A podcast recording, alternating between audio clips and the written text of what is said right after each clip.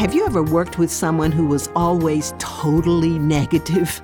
I'm Mary Lowman of the Christian Working Woman, and if ever there was a toxic personality type, it's the person who never sees anything good in anyone or anything.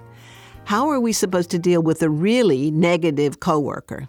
Well, first, you will have to pray for the desire and the power to put on compassion toward that person. It'll have to be God working in you to make you want to be kind to them and have compassion on them.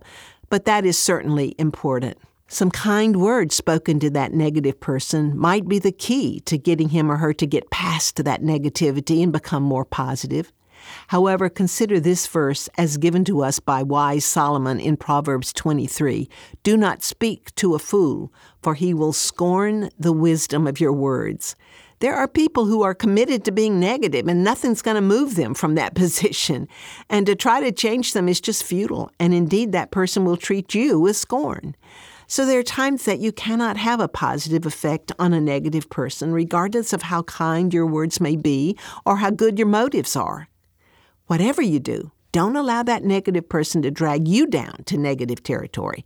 Change the subject, walk away if possible, avoid the negative person when you can, but don't catch their toxic disease. As we examine our relationships with difficult people, we have to recognize that the problem may not always be the other person's. There are times that we Christians can be lazy or arrogant or domineering or negative. So it would do us all good to take a close look at each of these and ask the Holy Spirit to reveal to us if we're guilty of any of these difficult characteristics in our relationships with our coworkers.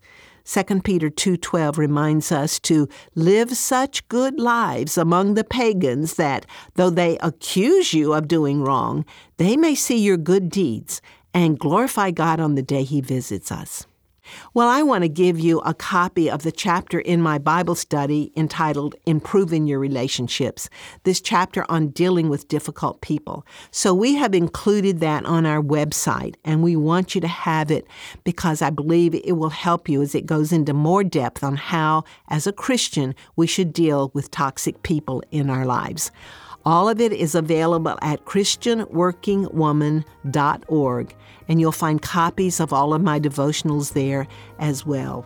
It is our prayer and desire to help you in any way we can to walk worthy of your calling in Christ Jesus. So have a great weekend and join me again on Monday.